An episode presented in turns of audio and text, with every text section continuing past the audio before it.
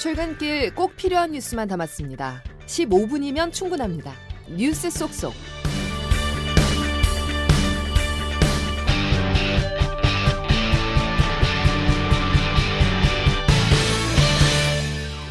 여러분 안녕하십니까? 10월 19일 목요일 CBS 아침 뉴스 김은영입니다. 이스라엘을 찾은 조 바이든 미국 대통령은 가자지구 병원 폭격은 테러 그룹의 오폭으로 보인다고 말했습니다.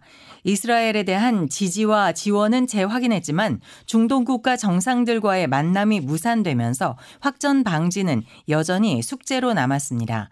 워싱턴에서 최철 기자의 보도입니다.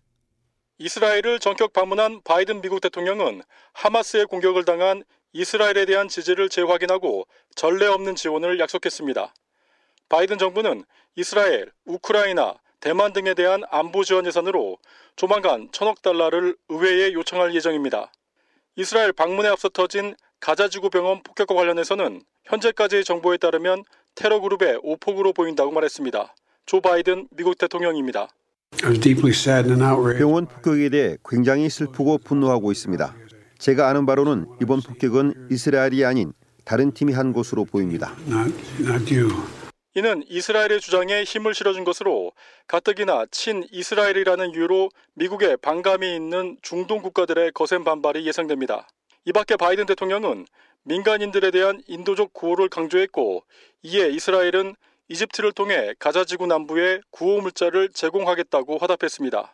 바이든 대통령은 우크라이나에 이어 두 번째로 전쟁 상태인 이스라엘을 찾았지만 병원 폭격이라는 돌발 사태를 맞아 중동 국가에 확전 방지 메시지는 전하지도 못했습니다. 사실상 빈손으로 귀국길에 오른 바이든 대통령의 외교적 리더십이 시험대에 오른 모양새입니다. 워싱턴에서 CBS 뉴스 최철입니다. 가자 지구의 병원 폭발 사건에 대해 미국이 이스라엘에 힘을 싣는 분석 결과를 내놓으면서 참사 원인을 둘러싼 진실 게임이 벌어지고 있는데요. 최인수 기자와 더 자세히 얘기 나눠보겠습니다. 최 기자. 네. 가자지구 병원 참사를 두고 누구의 소행인지 공방이 벌어지고 있고 서방과 아랍권의 온도차도 커 보입니다. 그렇습니다. 하마스는 이제 500명이 숨진 전쟁 범죄다라고 연일 규탄하고 있고요. 아랍 국가들은 수위가 낮게는 명백한 국제법 위반이다. 에서부터 학살이라는 단어도 쓰면서 이스라엘을 비판하고 있습니다. 어, 이란 대통령은 미국이 공범이다 이렇게 표현했습니다. 네. 네. 자, 그런데 바이든 대통령은 이스라엘의 소행이 아니라고 상당히 확신하는 발언을 내놨어요. 네. 판단 근거가 있습니까? 그 첫 번째는 이제 공중에서 폭탄이 투하가 되면 큰 구덩이가 생기겠죠. 그런데 이제 이 구덩이가 없다라는 게 있고요. 두 번째가 대신 지상에서 폭발이 시작됐을 때 나타나는 광범위한 화재 피해가 있었다. 그러니까 폭발 시점에 상당히 많은 양의 연료가 있는 로켓이 폭발하는 모습과 같다는 겁니다.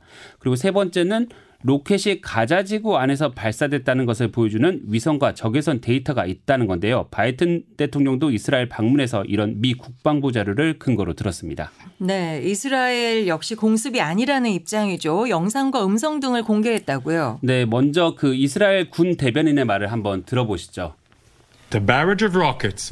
로켓은 가자의 테러리스트들에 의해 발사된 것입니다.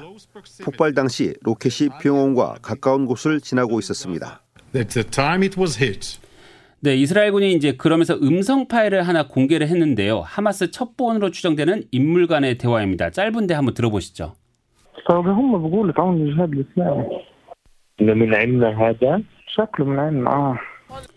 이제 이게 무슨 내용이냐면 이스라엘 쪽에서 이슬라믹 지하드의 로켓이라고 말하고 있다라고 하니까 그게 가자지구에서 쏜 거야라고 묻고 그래 보여라고 답하는 그런 내용입니다. 네, 네.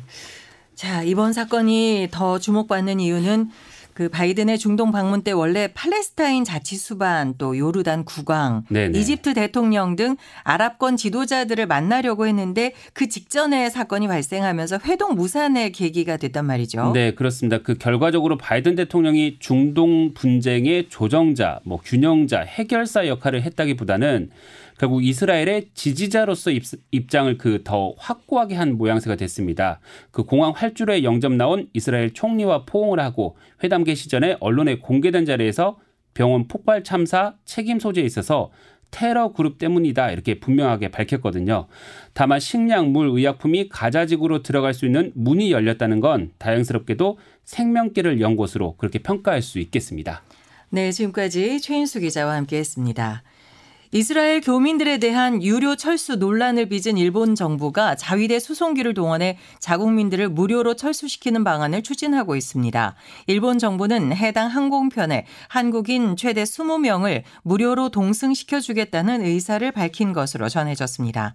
일본의 이 같은 방침은 지난 14일 무료로 일본인 50여 명을 이송해 준 한국 정부의 호의에 답하는 조치로 풀이됩니다. 강서구청장 보궐선거 이후 여권이 수습에 골몰하고 있는 가운데 윤석열 대통령이 반성의 메시지를 내놨습니다. 전 정권 혹은 야당을 탓하거나 강경 대응을 예고했던 기존의 어법과는 달라졌다는 평가가 나오고 있습니다. 조태임 기자가 보도합니다. 어제 낮 윤석열 대통령과 국민의힘 지도부가 예정이 없던 오찬을 가졌습니다. 이 자리에서 윤 대통령과 여당은 당정 소통에 공감했고 고위 당정 회의를 주 1회 정례화하기로 했습니다. 내년 총선을 앞두고 당이 주도적으로 민생 정책을 챙기겠다는 뜻을 전하기도 했습니다. 윤석열 대통령 중심으로 당이 운영되고 있다는 비판을 의식한 행보로 보입니다. 윤 대통령은 이에 앞서 어제 오전에는 참모진과 회의를 갖고 민생을 더욱 챙기라는 당부도 했습니다. 김은혜 대통령실 홍보수석입니다. 국민은 늘 무조건 옳다. 우리가 민생 현장으로 더 들어가서 챙겨야 한다고 당부했습니다. 윤 대통령은 그제 저녁 가진 국민통합위원회 만찬에서는 처음으로 반성을 언급하게 됐습니다. 얼마나 이 정책 집행으로 이어졌는지는 저와 또 우리 내각에서 좀 많이 돌이켜보고 반성도 좀 많이 하겠습니다. 강서구청장 선거 참패 이후 국정 운영 방식에 변화가 필요하다는 인식이 작용했을 것이란 분석입니다. 이 같은 변화는 안보와 이념 등을 강조하던 기존과 달리 민생과 경제 문제 등 국민 현안에 집중하는 메시지에서도 나타날 것으로 보입니다. CBS 뉴스 조태임입니다.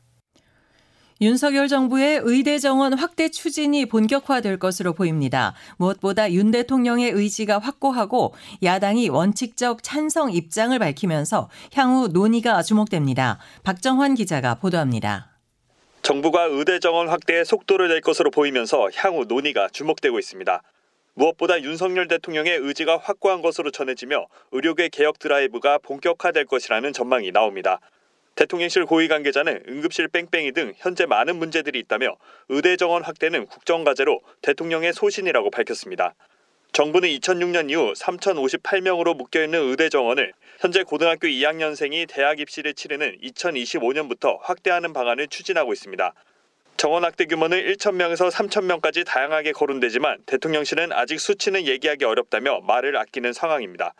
의대 정원 확대에 의료계가 집단 휴진까지 예고하는 상황에서 개혁 과제를 이뤄내려면 그만큼 신중하게 접근해야 한다는 인식이 반영된 것으로 보입니다. 의대 정원 확대에 여당은 더 이상 미룰 수 없는 과제라고 강조한 가운데 야당인 더불어민주당이 공감대를 표하면서 정치권 논의도 급물살을 탈지 주목됩니다. 한편 정부가 오늘 여는 의료혁신 분야 회의에서는 의대 정원 확대 폭이 나올 것이란 관측이 제기됐으나 협의 등을 이유로 세부 내용은 빠질 것이란 전망이 나옵니다. CBS 뉴스 박정환입니다. 다음 달 임기를 마치는 유남석 헌법재판소장의 후임으로 이종석 헌법재판관이 지명됐습니다. 윤석열 대통령과의 친분 또 1년에 그치는 임기 등이 인사청문회에서 쟁점이 될 전망입니다. 김승모 기자가 보도합니다. 이종석 헌법재판소장 후보자는 윤석열 대통령과 서울대 법학대학 7과학번 동기입니다. 대학 시절 같은 반 소속으로 친분이 있으며 법조계로 진출한 뒤에도 관계를 유지해온 것으로 전해졌습니다. 자녀 임기 문제도 쟁점입니다. 이 후보자의 남은 임기는 1년으로 국회 동의를 얻어 헌재 소장에 임명되면 약 11개월 뒤에 임기를 마치게 됩니다. 현직 재판관이 헌재 소장에 임명될 경우 남은 임기만 수행하는 것이 관례로 정착됐기 때문입니다. 지난 16일 국정감사에서 더불어민주당 김의겸 의원과 박종문 헌재 사무처장의 문답입니다. 그동안의 앞에 선례를 보면 자녀 임기만 채우게 되는 거죠? 네, 지금 현재는 그렇습니다. 대통령실 고위 관계자는 연임할지는 그때 가서 생각을 해주셨으면 한다. 벌써 말하기에 빠르다고 말했습니다. 이균용 전 대법원장 후보자 임명 동의안을 부결시킨 더불어민주당은 칼날 검증을 벼르고 있습니다. 박성준 대변인입니다. 이번에는 아예 대학교 같은 과 동기 친구를 헌재 소장으로 임명하다니 공사 구분이 되지 않습니까? 만약 이 후보자도 낙마한다면 우리나라 양대 최고 사법기관인 대법원과 헌법재판소 수장이 동시에 공석이 되는 초유의 사태가 벌어질 수도 있습니다. CBS 뉴스 김승모입니다. SM 엔터테인먼트의 경영권 분쟁 과정에서 시세를 고의로 조종했다는 의혹을 받고 있던 배재현 카카오 투자 총괄 대표가 결국 구속됐습니다. 이준규 기자가 보도합니다. 서울 남부지법 김지숙 영장전담 부장판사는 자본시장법 위반 혐의를 받고 있는 배재현 카카오 투자총괄 대표에 대한 구속 전 피의자 신문 후 증거인멸 및 도망의 염려가 있다며 구속영장을 발부했습니다. 다만 함께 구속영장이 신청된 카카오의 투자전략실장 강모 씨와 카카오 엔터테인먼트의 투자전략부문장 이모 씨에 대해서는 구속영장을 기각했습니다. 이들은 올해 2월 SM의 경영권 인수전 당시 경쟁 상대인 하이브의 공개 매수를 방해할 목적으로 2,400여억 원을 투입, SM의 주가를 하이브의 공개 매수 가격 이상으로 높인 혐의를 받고 있습니다. 카카오와 하이브는 올해 초부터 SM 인수를 위해 각각 공개 매수에 나서는 등 경쟁을 펼쳤습니다. 카카오와 카카오엔터가 3월 28일까지 총 39.87%의 SM 지분을 취득하면서 최대 주주로 등극해 막을 내리는 듯했지만 하이브는 비정상 매입 행위가 발생했다며 시세 조종 의혹을 제기했습니다. 이에 금융감독원 자본시장 특별사법경찰은 카카오와 SM, 김범수 카카오 창업자의 사무실을 압수수색하는 등 광범위한 조사에 나섰는데 결국 배재현 대표 구속까지 이어진 겁니다. 카카오는 변호인단을 통해 합법적인 매수였고 하이브나 소액주주 누구에게도 피해를 주지 않았음에도 구속영장까지 청구한 것은 유감이라는 입장을 밝혔음에도 배 대표의 구속을 막아내지 못하면서 위기를 맞이하게 됐습니다. CBS 뉴스 이준규입니다. 한국은행이 오늘 기준금리를 결정합니다. 시장은 한은이 이번에도 금리를 동결하겠지만 긴축을 강조하는 매파적 메시지를 강하게 전달할 것으로 보고 있습니다. 박초롱 기자의 보도입니다. 한행 금통위는 오늘 통화정책 방향 결정 회의를 열고 현재 3.5%인 기준금리 조정 여부를 논의합니다. 금통위는 지난 2월부터 6연속 동결해 왔는데 이번에도 현상 유지를 결정하면 미국과 상당 기준 기준금리 차이는 2%포인트 차이로 유지됩니다. 한은이 기준금리를 인상할 명분은 크지 않습니다. 우선 물가가 안정적으로 관리되고 있어서입니다. 국내 소비자 물가 상승률이 8월부터 다시 3%대로 상승하기는 했지만 한은이 예상한 경로 안에 움직이는 모습입니다. 경기 둔화 우려 역시 동결에 힘을 싣고 있습니다. 가계부채가 매달 사상 최고치를 경신하는 상황에서 기준금리를 인상하는 식으로 대응하면 소비 여력을 감소시켜 가뜩이나 나쁜 경기에 악영향을 미칠 수 있습니다. 이스라엘 하마스 전쟁으로 국제유가 변동성이 커진 상태인데다 미국이 올해 안에 추가로 긴축을 단행할 가능성도 있습니다. 결국 한해는 기준금리를 유지하되 인상 여지를 두는 매파적 동결을 할 것이라는 전망이 나옵니다. CBS 뉴스 박초롱입니다. 식품업계가 해외 판로 개척에 열을 올리고 있습니다. 적극적인 현지화 전략으로 입맛을 사로잡겠다는 건데요. 황영찬 기자입니다. 오리온은 올해 상반기 매출 1조 3,700억 원 중 62%를 해외에서 기록할 정도로 이미 해외 비중이 국내를 추월한 지 오래입니다. 글로벌 연매출 5천억 원을 돌파한 초코파이 외에도 최근에는 젤리에 집중하고 있는데 중국에서 인기인 과일맛 제품들의 호평으로 현지 판매 4년 만에 젤리 시장 2위를 차지했습니다. 오리온은 하반기 중국, 베트남, 러시아 등의 공장 라인을 증설하는 등 해외 공급 물량 확대에 주력할 방침입니다.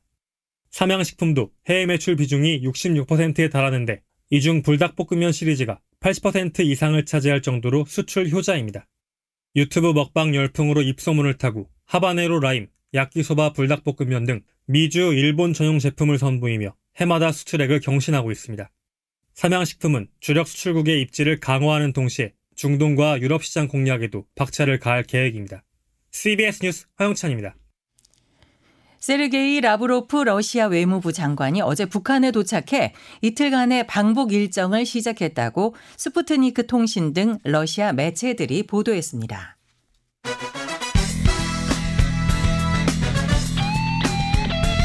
핵심만 담다. Save your time. 이어서 자세한 날씨를 이수경 CBS 기상전문 리포터가 전해드립니다. 네, 오늘 추위를 부르는 가을비 소식이 있습니다. 오늘부터 내일 새벽 사이에 전국 대부분 지역에 가끔씩 비가 내리겠는데요. 비는 오전에 수도권과 강원도부터 내리기 시작해 점차 남쪽으로 확대할 것으로 보입니다. 비의 양은 많지 않지만 돌풍과 함께 천둥 번개가 치는 등 요란하게 비가 오는 곳이 있겠는데요. 예상되는 비의 양은 적게는 5에서 많게는 30에서 40mm까지 내리는 곳이 있겠습니다. 비는 내일 새벽에 대부분 그칠 것으로 보이는데요. 비가 그친 뒤 북서쪽에서 찬 공기가 내려오면서 내일과 모레 찬바람과 함께 날씨가 추워집니다. 모레 아침 서울 기온은 5도 안팎까지 떨어지는 등 급격한 기온 변화에 대비를 하시기 바랍니다. 기압골의 영향으로 오늘 오전에 중부지방을 중심으로 비가 내리다가 오후에는 소강 상태를 보이는 곳이 많겠는데요. 남부지방은 주로 오후 늦게나 밤에 비가 예상됩니다. 오늘 낮 기온은 어제보다 떨어지면서 서울 19도 등 전국이 17도에서 24도의 분포가 예상됩니다. 현재 서울 기온 17도입니다. 날씨였습니다. 이상으로 CBS 아침 뉴스를 마칩니다. 함께 해 주신 여러분 감사합니다.